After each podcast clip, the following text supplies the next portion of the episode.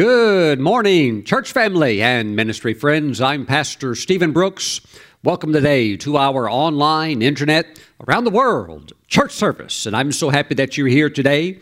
Once again, I'm convinced in my heart, I believe it with every fiber of my being, that God's Word is able to build you up to do everything He has called you to do and to become the person that He has called you to become. Praise God.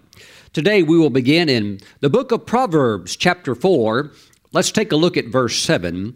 We're going to receive the tithes and the offerings into the holy storehouse of God. And let's look at a verse that will build our faith for God's best concerning our finances. Verse 7 God says that wisdom, please say that, say wisdom. What a beautiful word. Wisdom is the principal thing. Well, the, the word principal means chief or foremost, or we could even call it most important. Wisdom is the principal thing. Therefore, get wisdom. And then all you're getting, get understanding. My friends, God's Word is the revelation of His wisdom, and we are to put wisdom first. It is the principal thing. Now, Years back, there was a, a preacher that could not understand why his father could pray so much and yet be so poor. And uh, he decided to go to the Lord about that, and the Lord told him something amazing. And uh, the minister that received this revelation of why some in the body of Christ can love God so much and yet still have such financial lack. The minister that God revealed this revelation to is Mike Murdock. And the Lord told Mike Murdock that there are two parts of his nature. There is the person of Jesus. Please listen to this very carefully. There is the person of Jesus that creates your peace. And then there are the principles of Jesus and the principles create your prosperity. And so, this is what I've noticed in the body of Christ Lift up your hand if you've noticed the same thing. You might want to lift up your hand and uh, your other arm and both feet. How many of you have noticed there are so many people in the body of Christ that love God, and maybe they are even involved in church activities or, or things like that, but uh, even despite perhaps having a very vibrant prayer life, there can be uh, tremendous financial problems there, and there's not much victory in the area of finances. Why? Why? Why? Because these precious believers have discovered the person of Jesus who offers salvation. And Jesus loves you so much, right? And so that person of Jesus creates your peace. So you have peace in your life. But it's the principles of Jesus that create your prosperity. So you can know the person, but you may not know the principles. So I would suggest that you put wisdom first and you know the person, and you also quickly, quickly discover the principles, not only discover them, begin to walk in them. It's not enough to just know the truth. You must know the truth and then make all out application of it in your life. Praise the Lord. You know, I was driving the other day and I was having a conversation with a very well known evangelist, and he and I are friends. We've been friends for decades, and uh, his ministry has taken him and his message all over the world. And we were talking, and he said, Stephen, he said, you know, uh, he said, as I get older, and he, you know, he's in his 60s, he said, I just realize more and more how important the principles of God are.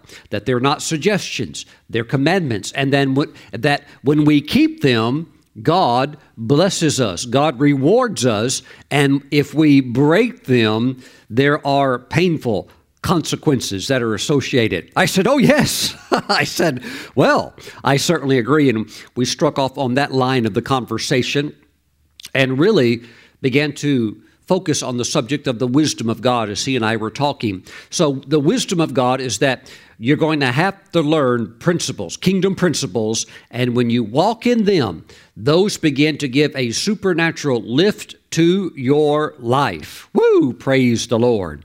Isn't it fascinating?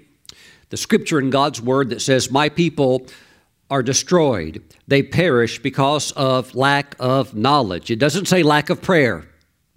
It doesn't say lack of, uh, you know, um, uh, just walking around and lifting your hands up. You know, that, that's nice. That's nice. Uh, it doesn't even say because of lack of fasting. It says lack of knowledge. Knowledge of what? What is pleasing to God, His principles. Woo! Praise the Lord. My friends, it is your decisions that decide your wealth. God, God doesn't decide your wealth for you. You decide it based upon the decisions that you make. And when you're walking in the wisdom of God's word, and that's principle, that's foremost in your life, then what will begin to happen is that your decisions start to become accurate because now they are being a reflection of what you have discovered in the Word, and you're now applying that in your life. And what happens? You're now making right decisions. And when you're making right decisions, things start to work right in your life. Your decision of whether or not that you're going to be a tither, praise the Lord, whether or not you're going to honor God. Malachi chapter 3, verse 10 Bring all the tithes into the storehouse, that there may be food in my house. And try me now on this, says the Lord of hosts, if I will not open for you the windows of heaven and pour out for you such blessing. Course, I'm a tither. My friend that I was talking to, the well-known evangelist, he's a he's a die-hard tither. I mean, he's going to tithe no matter what. And I'm the same way. My wife and I, anytime increase hits our hands or comes into our lives, we get that over into the tithe account, and then the tithe account goes out. We don't sit on it. Hallelujah. We pay the tithe. Praise the Lord.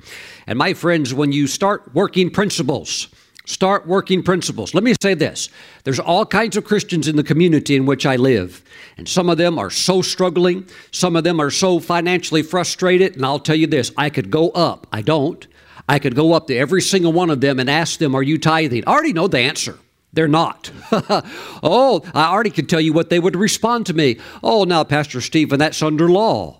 Well, so I'm not even going to get into it with them because anytime, of course, somebody also says something like that, they're also displaying their ignorance of God's word because Abraham was tithing before the law was ever instituted by God through his servant Moses, and it became what we know as the Mosaic Law. No, Abraham had already tithed hundreds of years before that. But if I were to walk around and ask some of the struggling poor Christians, cars always breaking down, things never working out, too much month and too little money, uh, are you a tither? I already know what they're going to tell me. They're going to tell me no because they don't. They don't Either they don't believe in it or they've been, they've been mistaught. And so, what happens? When you don't walk in wisdom of God's word, you don't work the principles, you struggle. You struggle. You struggle. How do you fix it? You get into the word, you put wisdom first. Pastor Stephen, I want to tell you about my latest vision. Oh, that's nice. You've had another one. Yes, this year I've already had 300. Oh, wow, you're really moving. Um, how many books do you have on wisdom? Well, I don't have any. How many books in your personal library do you have on finances? Oh, I don't have any. I just pray all the time and have visions. Have you ever met the Christians that have, have, have all the visions all the time, and yet they have no proofs in their life of something that they have accomplished through wisdom Woo! See, Proverbs talks about the talks about the house that wisdom built, but yet there's there's no house, there's no structure, there's there there's there's nothing that you could see that reflects any difference from their life as compared to those out in the world that don't know God, that are somehow also trying to work their way through life, struggling through the challenges of life, yet there's no distinctive difference. Wisdom will begin to set you apart because wisdom makes a difference. Matter of fact, one of the primary definitions of wisdom is the ability to discern difference. The ability to discern difference in what? Number one, between what is evil and what is good, between what is right and what is wrong. Woo! Praise the Lord. Mm-mm. See, the Lord talked with Jonah and said, Jonah, I'm going to have uh, pity on these Ninevites, the people that live here in the city of Nineveh. He said they don't even know their light, they don't even know their right hand from their left. They, in other words, they cannot discern between good and evil. What does that mean? They have no biblical wisdom. They don't even know which bathroom to go into. What does that mean? No biblical wisdom. And when you don't have wisdom, you can't walk in the principles, and you're going to have areas of your life where the enemy is going to hit you, and he'll hit you hard. Mm-mm. Praise God. But we have been redeemed from every curse of the law. Prosperity belongs to us, financial peace. Uh, as well as every other, uh, other blessing beneath that umbrella purchased by the blood of Jesus. Praise God. So, my friends, today, make biblically based decisions that are based upon principles. Praise the Lord. Hallelujah. Feed upon good resources that will illuminate you in the area of biblical finances. I teach on these things, but I actually haven't written a book yet on finances. I believe sometime when it's right in the future I will. But that doesn't mean there's not other good materials that are out there that are spirit filled that will unveil the covenant of financial prosperity that you can uh, nourish, nourish yourself spiritually with. Praise the Lord. Hallelujah. Glory to God. So, wisdom is the principal thing. So, my friends, let's walk in the wisdom of God. Let's be aware of biblical principles that is God's wisdom. And let's not just know about them, let's do them. Praise God. Let's be tithers. Let's be givers. Hallelujah. Praise the Lord. Bring all the tithes into the storehouse. Okay, Lord, we'll do that. Why? Wisdom always has an instruction. Pastor Stephen, give me your wisdom. Give me your wisdom. Well, wisdom, I, I, can't just tell you wisdom without telling you also something to do. Wisdom always has instructions. Well, I don't want to do anything. I just want you to give me wisdom. I don't actually want to do anything. it's not going to work. Nobody's going to tell me what to do, Pastor Stephen. That's why you're all messed up. That's why you're all messed up. Woo! As one lady said, we're all tore up from the floor up. And they were. They were. Why? Just a refusal to receive instructions. Mm-mm. That is refusing wisdom. But my friends, we are those that are more than conquerors in the Lord Jesus Christ, and our portion is not poverty and lack and financial humiliation and financial embarrassment. Our portion is God's provision and overflow in that area. Praise the Lord. Now, those of you that are people of faith, those of you that are people of wisdom, those of you that cherish the word and look at all of the commandments like David did, like honeycomb, mm, not like some kind of a burden, like, oh, this is wonderful. Oh, I found out got something God wants me to do, and you rejoice. Why? Because now you're walking in the light. What does it mean? You're going up, up, up, up. Those of you that are ready to give the Lord honor, Let's bring the tithes and the offerings in. Now, if you're going to bring them in online, you can do so anytime from anywhere, literally in the world. You can go to our website, stephenbrooks.org. There's a link on the homepage that has a, a, red banner, has a heart on it. It says give. You can click that and you can bring your tithes and offerings in electronically from anywhere in the world.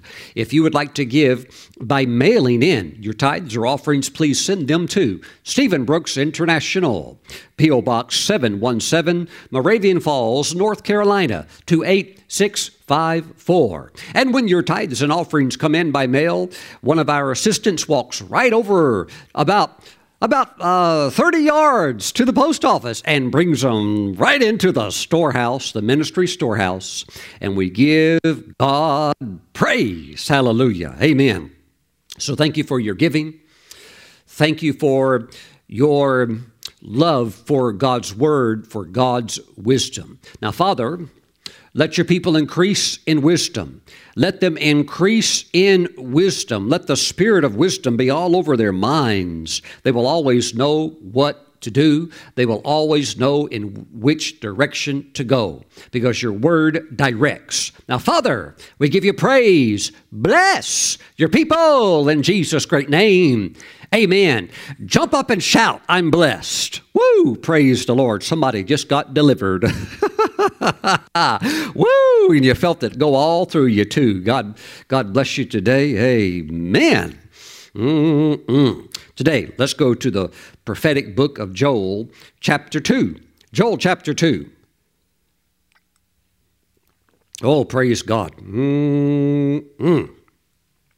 Today, we're going to talk about the mysterious source of the Spirit of might. Now, I must admit that the Holy Spirit, manifested as the Spirit of might, there can certainly be an element of mystery in that.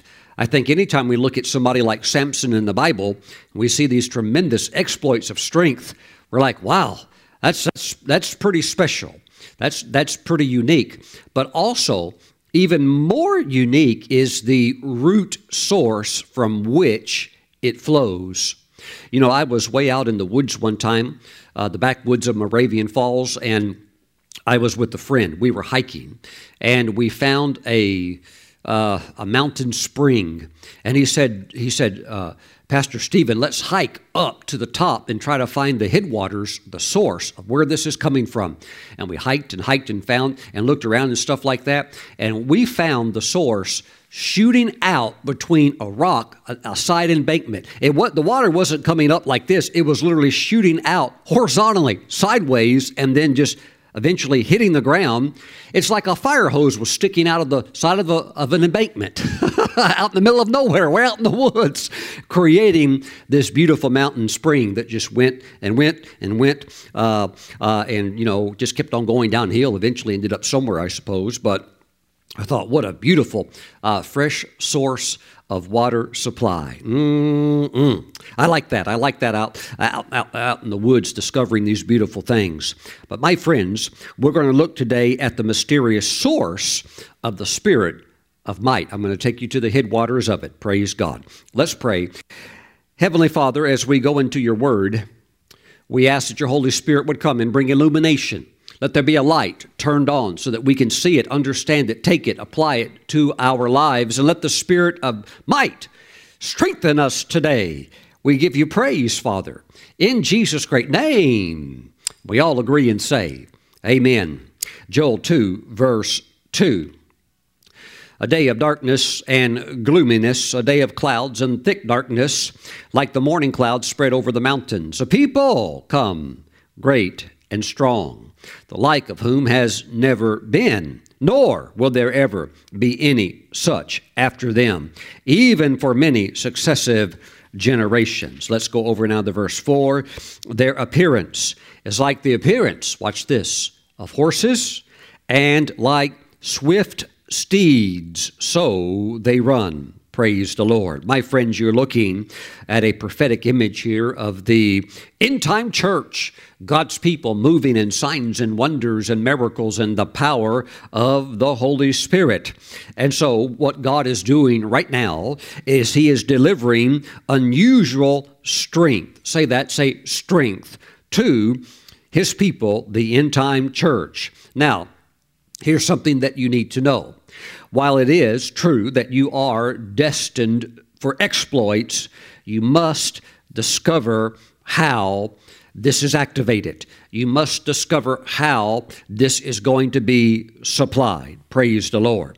Now, uh, we have all have noticed that horses have tremendous strength, even if you haven't been around them, if you haven't seen them up close. Sometimes these fairs certain unusual types of fairs, maybe if it's like a real big state fair, sometimes they'll they'll have like uh, one of these displays of world's tallest horse, and uh, or you know the the biggest horse in the Western Hemisphere or something like that, and you have to you know pay maybe extra two dollars to go into the little mini tent to see it, and there it is, gigantic, standing there with all the muscles and things like that. It really is a display of strength, as well, of course, as those that would be racing type horses, a different type of strength, but still very, very beautiful. So, horses have strength, um, even though we have, in many ways, phased the use of the horse out from a work type category. Um, we're still using terminology that's related to horses. Now, it's unusual, but here in the county in which I live is the, old, the oldest Ford dealership in the state, and it's also one of the oldest in the nation. And so when I was there, uh, sometime it was early last year, uh, one of the men that worked there at the dealership, uh, he was a, he was uh, in his probably uh, mid 80s, and he said he said, Mr. Brooks, he said, if you look over here, uh, in this area where there's some trees grown up now. I said, Yes, I see that. He said that used to be the open area where we had a large pen, a large stall. And back in the early early part of the 1900s, like the 1920s and so forth, he said that's where the farmers or other types of men would come, and a lot of it was just farmers, and they would bring their horses in and they would trade their horse in as a like a down payment, or you know they would apply uh, the money given for the horse towards the new Ford car, uh, whatever that was, whatever model it was at that time. So uh, you can see that horses have been phased out, but that's actually where they would trade them in at. So a guy would ride up on his horse and say, I don't need the horse anymore. Obviously, there's cars. I want to trade my horse in for a car. and uh, I guess in some ways the dealership was stuck with the horse. I don't know what they did with the horses, but I'm sure they figured it out.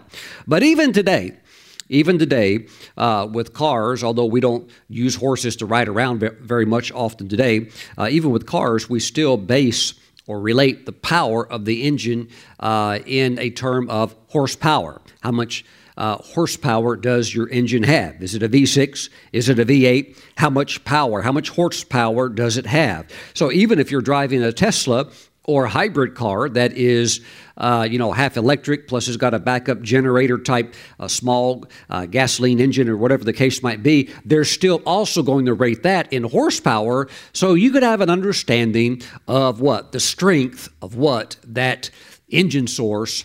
Uh, that power source is able to supply. So, God, here in Scripture, says their appearance is like the appearance of horses and like swift steeds, so they run. So they're very fast, they're very strong, they have strength. So God uses horsepower to describe the unique strength here we see as speaking towards his end time army. That's you and I. Get ready! Get ready for the, uh, for the Lord to do some work beneath the, the hood of your engine. Hallelujah. And get ready for a horsepower upgrade. Say yes. Amen. Praise God. We're talking heavy duty horsepower upgrade. Now, let's go over the First Kings chapter 18, and we'll also see a similar reference. We're moving back now to First Kings chapter 18, and let's drop down the verse, verse 44. Then it came to pass the seventh time that he said, There was a cloud as small as a man's hand rising out of the sea. So he said, Go up, say to Ahab, Prepare your chariot, and go down before the rain stops you. So you have the ancient kingdom of Israel. Out of everybody in the kingdom, who do you think has the fastest horses? Well, we know that's going to be the king. So King Ahab has his chariot, and it's going to be pulled by the fastest steeds in the kingdom. Verse 45 Now it happened in the meantime that the sky became black with clouds and wind, and there was a heavy rain. So Ahab rode away and went to Jezreel. He's in his chariot and he stomped on the gas pedal, and the horses are running at top speed. Then the hand of the Lord, the phrase the hand of the Lord is always synonymous with the Spirit of God coming upon someone. Then the hand of the Lord came upon Elijah, and he girded up his loins. Other words, he had a robe on. So he takes the robe and lifts it up, kind of tucks it in to uh, around his belt. Why? He doesn't want to trip because he's about to set a world record for the uh, for the 10K. He's about to blow it the smithereens. He, he's going he's gonna run faster than horses. And he girded up his loins and ran ahead of Ahab to the entrance of Jezreel. So, when this strength of God comes upon you, it stabilizes you. It empowers you, praise the Lord, to do exploits, and this strength is supplied by none other than the Spirit of might. And we see the Spirit of might spoken of clearly in Scripture in the book of Isaiah, and that would be Isaiah chapter 11, verse 2. The Spirit of the Lord shall rest upon him. One Holy Spirit, seven distinct manifestations, seven distinct attributes of the Spirit of God. Remember, God is one, but God is composed of three distinct persons the Father, the Son, who is Jesus, and the Holy Spirit. The Spirit of the Lord shall rest upon him, the Spirit and understanding, the spirit of counsel and might. There is such a thing as the spirit of might. And the spirit of might brings the needed strength to bring your vision to pass. Pastor Stephen, I have heard from God. I have received the vision. I know what to do. Good, good, good. That's a big part of it right there. Now, what you're going to need next is what? The strength to get it done because you're never going to be able to do it in the flesh. You're going to need the Holy Spirit in what manifestation? The Spirit of might to come along to give you the strength to now complete what God has revealed to you. Now, let's go to the book of Habakkuk. Habakkuk chapter 2, verse 2. Then the Lord answered me, and He's answered many of you. You've caught the vision, okay? Then the Lord answered me and said, Write the vision, and that's what many of you have done, and make it plain on tablets, okay? We don't need to make this thing an encyclopedia. We don't need to be like Congress and have a manual that has 28,000 pages and says uh, we need everybody to read this. No, nobody's going to read that. And it's a bunch of technical jargon that's on purpose made complicated and confusing so things can be put in there that hopefully nobody catches. No, no, make it plain. God's always easy to understand. Make it plain on tablets. Condense it, get it to where you can grab that vision and do what with it? That he may run, not walk, that he may run. Who reads it? Run how? Like a fast horse, hallelujah, like a swift steed. Woo, praise the Lord. My friends, it's going to take strength to do that. You don't walk with any God given vision. You run, and you run fast, you run hard, and you're running to obtain an incorruptible crown. And in order to do this, we must absolutely have the spirit of might active in our lives. Think just for a moment about those who had that touch from the spirit of might. Think about Samson. When the spirit of might came upon him, he took the jawbone of a donkey and he killed 1,000 Philistine soldiers. He humiliated the enemy's best. He humiliated the enemy's plan by killing them with the jawbone of a donkey. How would you like to be down in hell and say, Well, how did you get here? Well, I had my skull crushed with a donkey's jawbone. Who, who, who did that? Samson. See, We'll never know such an experience because that would be those that are on the wicked receiving end of God's judgments. But we are on the blessing end of God's goodness. Hallelujah. We are those who are operating in the spirit of might for the glory of God and for the furtherance of His kingdom. Praise the Lord. And that's the power that you need, a power that is so strong that that all of the principalities and powers, rulers of darkness, and the various forms of the evil dark kingdom, they have tremendous respect for the spirit of might. Why? They have nothing in their armory that can compete against that. Not even Satan himself can stand against this power. And when this power comes on the scene, they wisely back off. Woo! Why? They can't they, they they can't overcome that power. Mm-mm. Praise the Lord.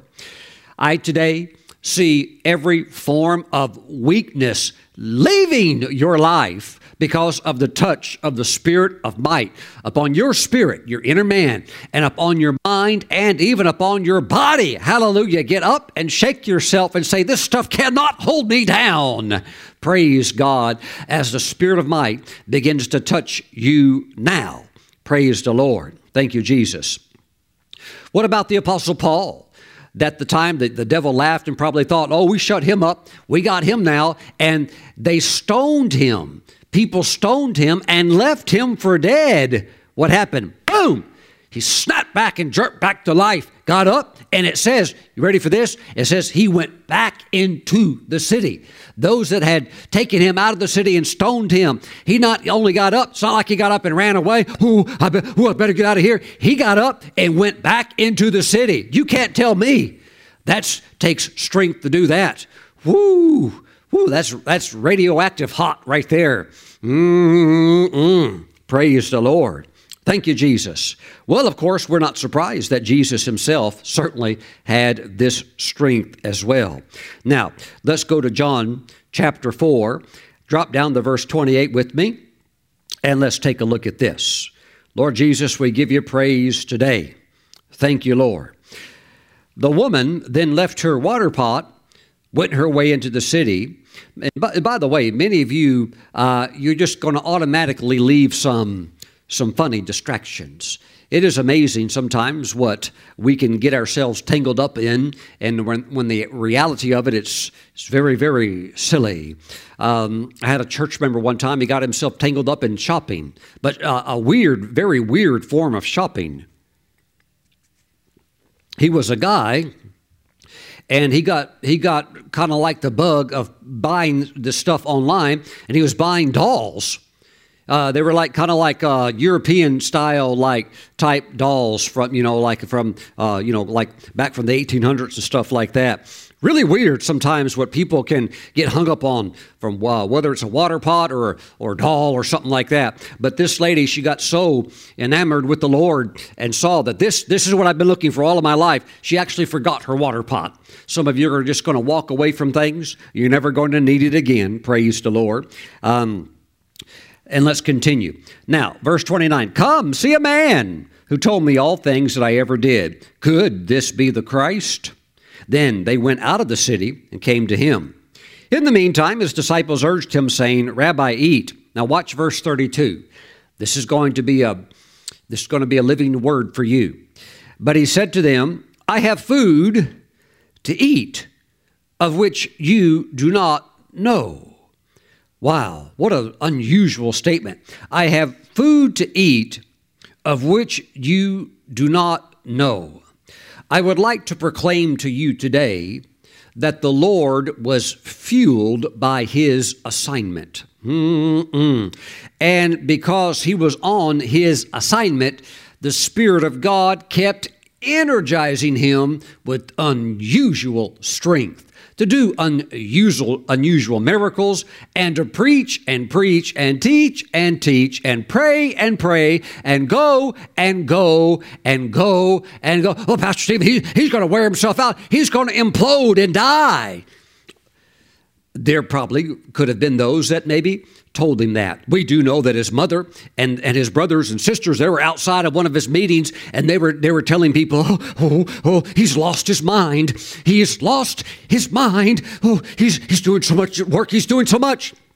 No, no, he's just fine. He's just fine. Why? He's eating food that others are not aware of.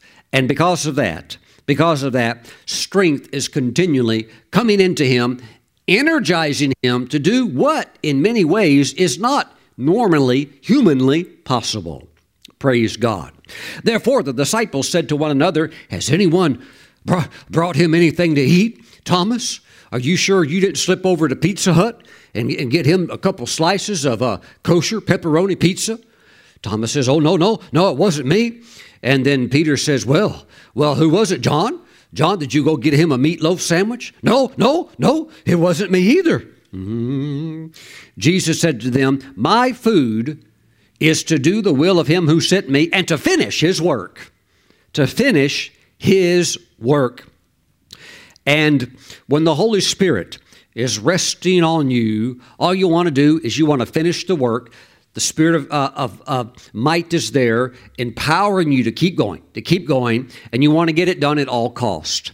In 1981, Israel was facing Iraq and Saddam Hussein inching closer and closer to having a viable active nuclear reactor. And just days before it was supposed to go live, Israel shocked the world and pulled off one of the most astonishing secret success raids when they had a small group of, of highly trained, highly elite Israeli pilots who flew American made F 16s on a strategic, almost impossible type mission all the way to Iraq and back, which the planes technically did not have the range to do, but they did it. They had, they had a few tricks up their sleeves. They attached some extra tanks, fuel tanks to the planes, and they dropped the tanks when they were over a remote area of Saudi Arabia. They kept on going. And here is what was already baked into the equation.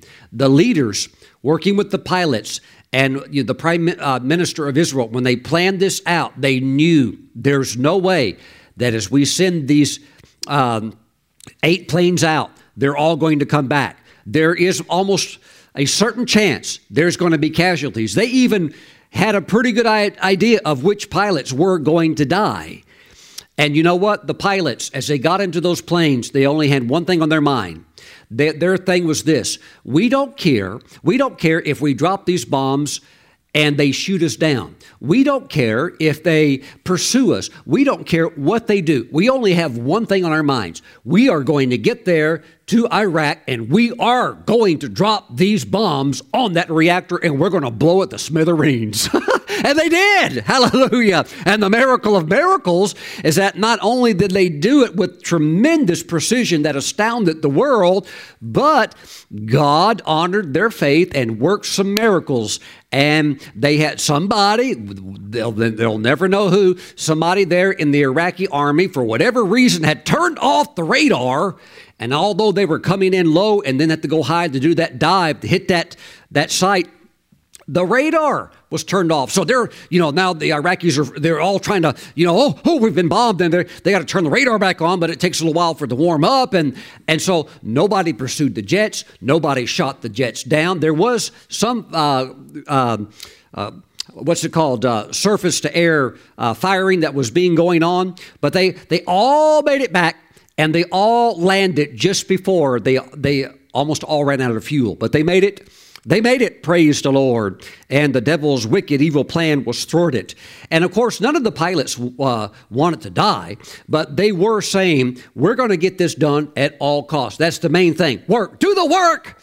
Hallelujah. Praise God. And let whatever else may be as it may be. But when you do that, when you do that, that's when God steps in and does his miraculous part. I have food to eat of which you do not know. Uh, Jesus, Jesus, what's your food? The finish is work. The finish is work. Oh, Jesus, you need to slow down. You're going to tire yourself out. No, no. You don't understand. I'm not tired. I'm actually getting energized by doing this. Woo! Pastor Stephen, I'm a burned out minister. I need to take a sabbatical for the next seven years. I'm burned out. You're burned out? Then maybe you're probably doing something that God never called you to do because God's work energizes.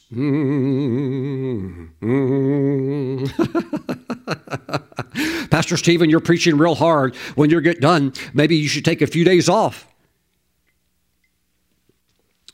Soon as I close this Bible, and complete this message, I go right over to the other studio and I go live on a secret transmission that is encoded that nobody can get on except those that are prepped to receive it, with those waiting for me to teach them in one of the most persecuted countries in the world. Woo! Pastor Stephen, I want to I want to get on that program and watch. You can't. You can't. The governments, uh, that particular government would trace it, and there could be nobody gets on this call. Nobody's on this on this teaching session because everybody on that session knows your life is on the line. Woo! Praise God. Amen. Well, Pastor Stephen, you need to break the. No, I, am energized. Something's flowing through me. Woo! Something comes on me. Praise the Lord. Amen. Thank you, Jesus. Praise the Lord. Glory to God. And I know exactly what it is. It's the spirit of might. Praise the Lord. The other night I was up up late, uh, just writing, writing, writing. Pastor Stephen, go to sleep. Uh, there, there's an anointing though, uh, and and then when I get up in the morning, I I still feel I still somehow feel okay. I feel good. Well, you should be wiped out. I, I, I well maybe I should, but I'm not. Praise the Lord. What is that? The spirit of of, of might touching you touching you. May the Lord Jesus Christ be glorified. Mm. Praise God. Now, every great accomplishment requires heavenly strength to bring it to pass. Praise God. There are, of course, many things that your spirit is willing to do, but your flesh is too weak to accomplish it. That, my friends, is why we need this manifestation of, of the Spirit of God in our lives. A couple of more scriptures before we go to the source. Ephesians chapter 3, and this is very familiar to many of you, verse 16 one of the prayers that the epistle uh, uh, the, uh, in the epistles that Paul said that we can pray as often as we want, that he would grant you, in other words, that God would give to you, according to the riches of his glory, to be strengthened with might. How? Through his spirit. Where? In the inner man. Woo! See, God the Father can strengthen you in your inner man by the Spirit of might, and you're strong in here. You're strong, you're fresh. Whoo, praise the Lord. And something just keeps you going. Amen. Why? To do the work that He has called you to do. Mm-mm. Thank you, Jesus. Praise the Lord. Now, what is the mystery behind the release of the Spirit of might? Well, Let's go to the headwaters. There are some other streams that would merge into this that would contribute to the flow of the water, but I want to show you one that is a primary key that I believe the Holy Spirit is also emphasizing right now. Praise God. So that's why I want to touch on this. Isaiah 61. Let's go. We're going to go to it. We're going to go to the mystery source of the Spirit of might. And for some of you, you're about to see uh, something that you might not think this is what it was, but this is what it is. Praise God. Now, Isaiah chapter 61, and we're going to go now to verse 3.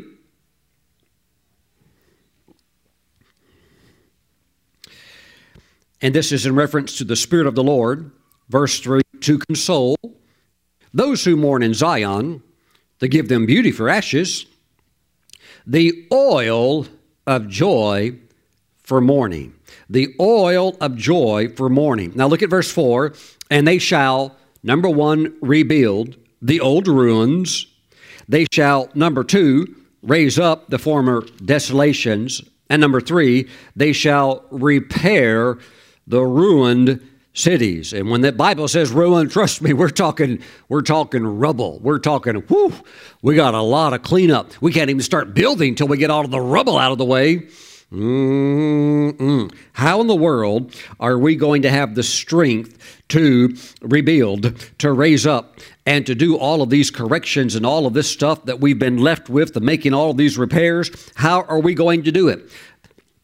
You're going to do it through the spirit of might and the Spirit of might begins to flow through, you ready for this?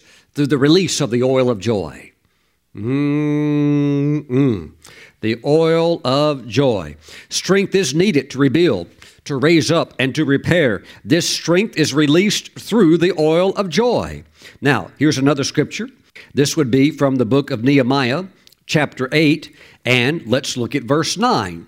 And Nehemiah, who was the governor, Ezra, the priest and scribe, and the Levites who taught the people. Why did they need to teach the people? Well, first of all, not everybody could read back then. So you have to have somebody read it to them and then teach it to them, explain it to them so that the priest could say, okay, so now do, do you understand? Yes, yes, now we know what God what God requires of us because we can't please Him if we don't know what is required to please Him. Oh, so okay. So now there's teaching. Now they've got it. And of course, when the teaching is going forth, it's going to cause a reaction.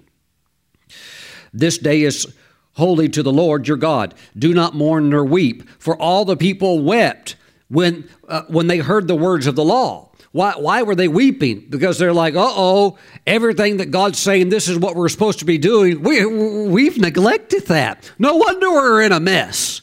No wonder things aren't working right for us. This is not a mystery, this is just a, a lack of information. No wonder it hasn't been going well. And so they're weeping. They're like, "Oh, brother!" And not only that, they, you know, of course, if you if you read the law, you also hear about the consequences that come from disobeying God. And you know, you're like, "Oh, brother," and you're like, "Oh, oh, oh, we're in for it."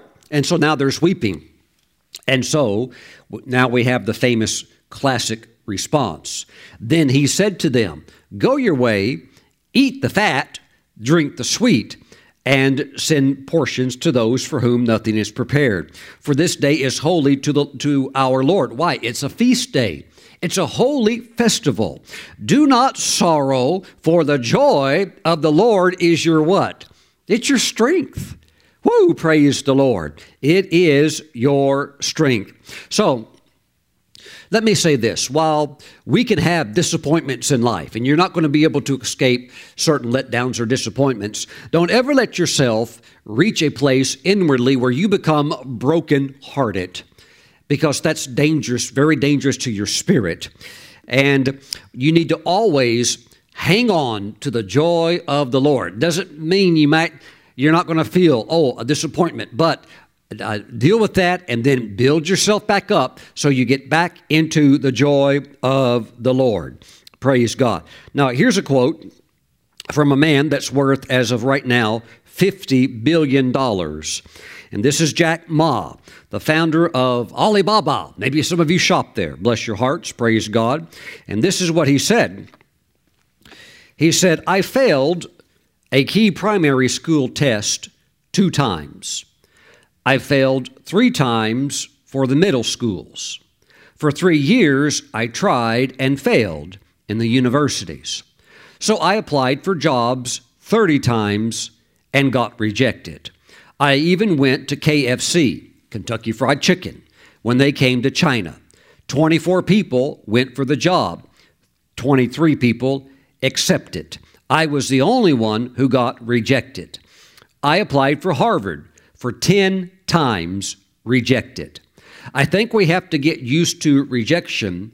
The only thing is never give up. Praise the Lord. And uh, I don't know if uh, this man, Jack Ma, is a believer in Christ, but I do know that you can you can work biblical principles and it will work the same for a believer or unbeliever. Actually, it works better for a, a Christian, a believer because everything is a package deal, it's all working together. So it's working for him financially. Just like the laws of aerodynamics, it'll work. A plane will go up. Uh, the plane doesn't know who the who is sitting in the pilot seat. The law doesn't know is that a Christian or, or uh, somebody that doesn't know God all the law know uh, law of aerodynamics knows is that it's being appropriated and so the plane's going up the plane flies okay so he experienced that tremendous financial lifting and he refused just to get into despair and discouragement and inwardly just made a decision to keep on going and keep on trying praise the lord and my friends God wants the oil of joy to be flowing in your life. Watch out uh, for these uh, uh, these types of things that others just gave themselves over to a spirit of grief. And I think about the comedian, the American comedian who took his own life, Robin Williams, who, some ways, on the outside looked like he was happy, but he was devastated by his divorce. And he said, Divorce, he talked about how cruel it is.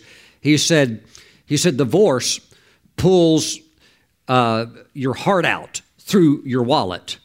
And uh, for those that would be aware of that, sure, divorce can be very, very, very difficult. It's like ripping a garment apart, and it can have great financial uh, repercussions also. And he was a very, very sad man, and he went over into a place of despondency and took his own life. You've got to keep your joy. And I, I tell you what, I love the book. It's a classic, the book that Jerry Savelle, the man of God, wrote years back called if if Satan can't steal your joy, he can't take your goods. And that is flat out the truth. If you'll just keep your joy, uh, you can have the enemy try to, you know, cause some disappointments and stuff like that. But if you will maintain your joy, I tell you what, you'll get right on through. And even if it looked like he permanent, excuse me, temporarily took something, he'll have to bring it back. The thief will have to bring it back and repay. Praise the Lord. Thank you, Jesus. Now, this one's good. Let's go to Isaiah chapter 12. Isaiah chapter 12, verse 3. Therefore, with joy, you will draw water from the wells of salvation. Now, notice you're drawing the water from the wells, but you're drawing it how? Joyfully. Not complaining, but joyfully. And what happens when you do that? When you draw from the wells of salvation that water and you're doing it with a joyful heart, that water is a representation of the revelation of God's Word. And the revelations will keep on coming when you're happy and you are walking in joy. Look, when you get all discouraged, you let yourself get depressed or something like that, you just look at the Bible and you say, Oh, what's the use? I, I don't even know if God hears or something like that. You could go off into a place of great unbelief and doubt. Don't do that. Get back into the joy Stay in the joy of the Lord. That is where your strength is at. Pastor Stephen, I, I tell you, the first part of this message about the, the spirit of might, I, I, I really want that. Okay, you get the spirit of might operating your life by believing, receiving the Holy Spirit to operate in your life in that area, but you're going to have to keep the biblical, authentic joy flowing in your life. And for some, that's going to be a challenge. Maybe there's been a, uh, some complaining, some uh, grumbling on the side, maybe a whole bunch. But it's time to replace that stuff with the joy of the Lord and to walk in it. You know, that doesn't mean that you're going around all giddy and silly. It, it's just that joy is a fruit of the Holy Spirit that comes out and you just let it flow. Let it flow. Praise God. And it comes from uh, being in the presence of the Lord. Praise God. So we're going to draw the water from the wells of salvation with a joyful heart. Praise the Lord. Glory to God. Jeremiah chapter 33. Let's jump over there just for a moment. Jer- Jeremiah chapter 33, verse 10. Praise God. Verse 10 Thus says the Lord, Again, there shall be heard in this place of which you say, It is desolate, without man and without beast in the cities of Judah, in the streets of Jerusalem that are desolate, without man and without inhabitant and without beast, the voice of joy and the voice of gladness. How about that? Glory to God. What does this joy and gladness do? Well, it says that God will cause the captives of the land to return as at the first, says the Lord. Praise God. Now, the returning of the captives. I like how the New American Standard Bible version translates this by saying, For I will restore the fortunes of the land as they were at first. Well, what are the fortunes of the land? That's your possessions. That's your goods. That's your stuff. Whether it's physical, whether it's material, whether it's your health, whether it's your quick wit, whether it's your sharp mind. Glory to God. What, bring, what b- brings that return of these types of things? Joy, the voice of joy, and the voice of gladness. And when that voice is there, strength starts coming in to to apply pressure for the enemy to release and let go what rightfully belongs to you. Praise God. Psalm 45. Get ready. I'm about to pray for you to receive the spirit of might. Psalm 45, verse 7. You love righteousness and hate wickedness. Therefore, God, your God, has anointed you with the oil of gladness more than your companions. So, my friends, the mystery of the Spirit of might is packaged in the oil of joy. So, there's no wonder that Jesus demonstrated more strength than others, more miracles, more uh, mighty signs and wonders. Why? He had more joy. He flat out had more joy. Oh, Pastor Stephen, I thought he was the man of mourning, the man of sorrows. Oh, he was on the cross. Absolutely. But to think that Jesus went around, went around during his earthly ministry all sad and somber and in a bad mood is an unbiblical mindset. Because the scripture says concerning the Messiah that he would be anointed with the oil of gladness more than his companions. What does that oil of joy produce? Great strength. Hallelujah. Jesus, we give you praise today. Thank you, Lord Jesus.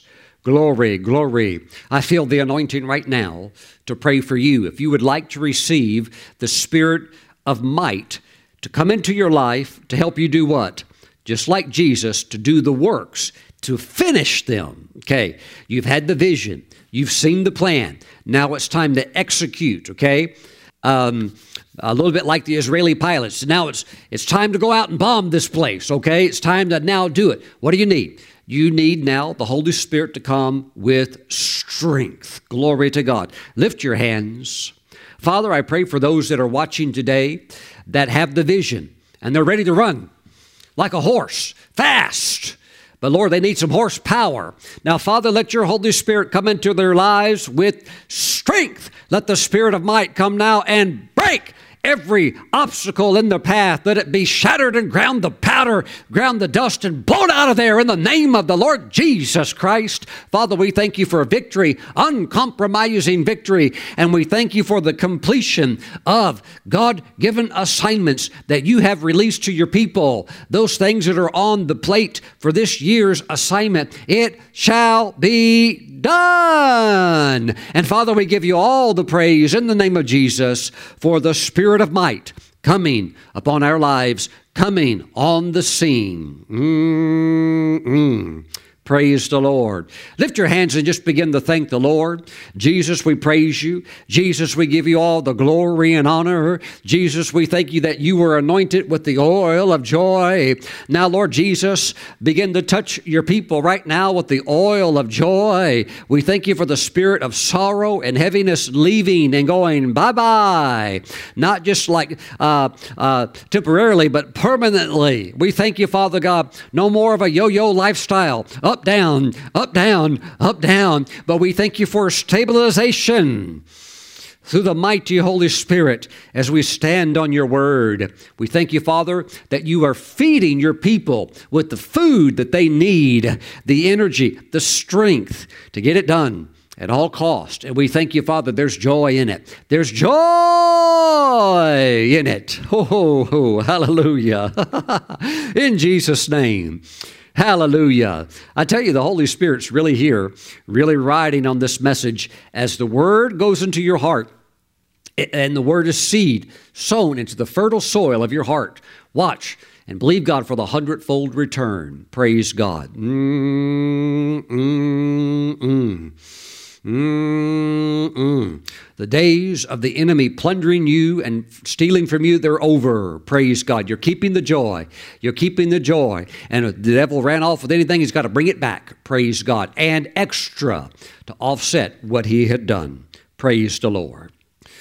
If there's someone watching today, and I know there is, and you are watching this message and you're thinking, Pastor Stephen, I'm, I'm a happy person, but this joy is something that I'm not personally acquainted with. It sounds supernatural.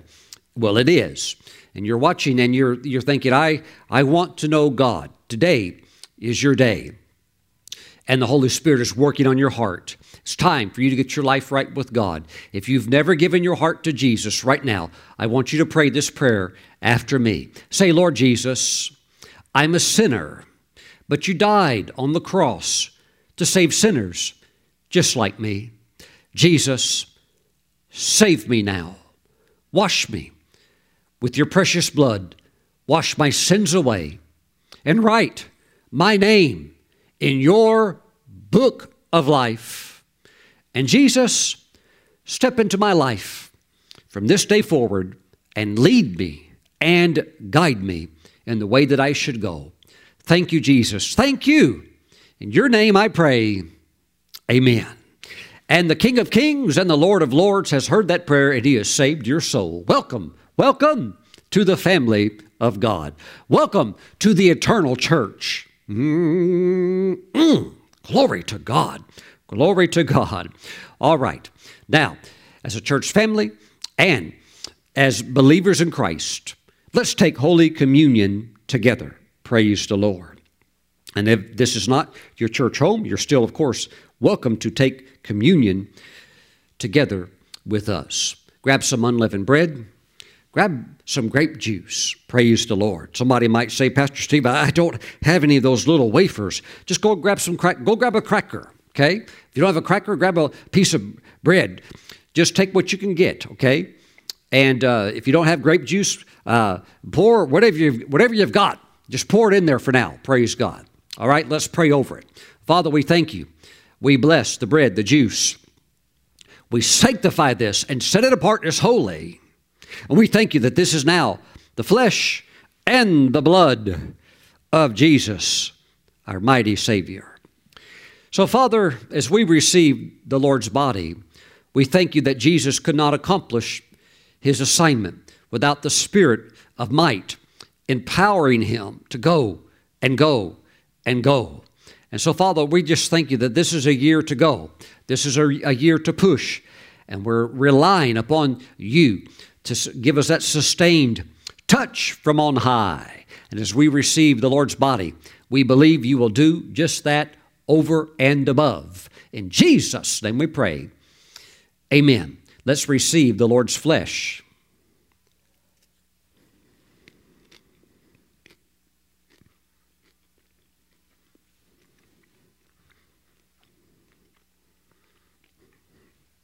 Praise God. Somebody you were told no. Somebody you would give you were given a rejection. Somebody maybe you even got a paper saying uh, because you wouldn't do this or do that, and you felt it was a violation of your morals. Uh, they gave you a termination letter, whatever the case might be. Somebody's been, uh, you've had some form of a rejection. Well, the Lord says that He's going to give you an injection of success. Praise God as you praise Him. Praise Him. Not perhaps that something bad happened, but that God is greater than that circumstance. God is greater than that no. God's going to give you a yes, and the yes will be even greater. Pray far exceedingly greater. Hallelujah. Father, we thank you for the blood of Jesus. And we ask, oh God, that the blood would flow, washing all sin away, cleansing us from all unrighteousness. Let the blood of Jesus, Father, go through our brains, our minds, our the cells of our of our, our, our brain, of our body. Thank you, Father. Let the blood of Jesus go through every memory. We thank you, Father God, that we are covered with the blood of Jesus.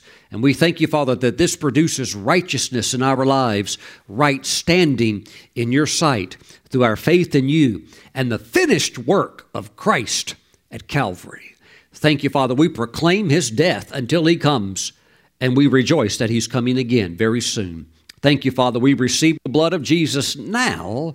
In His name, we pray. Let's all say amen.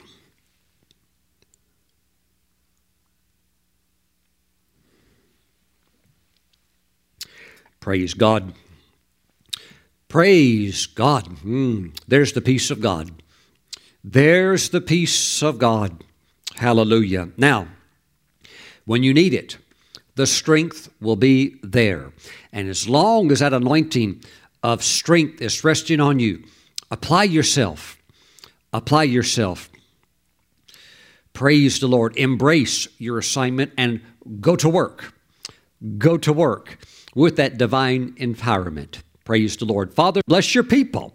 We thank you for this new measure of anointing operating in their lives. We give you praise. Thank you, Father, in Jesus' name.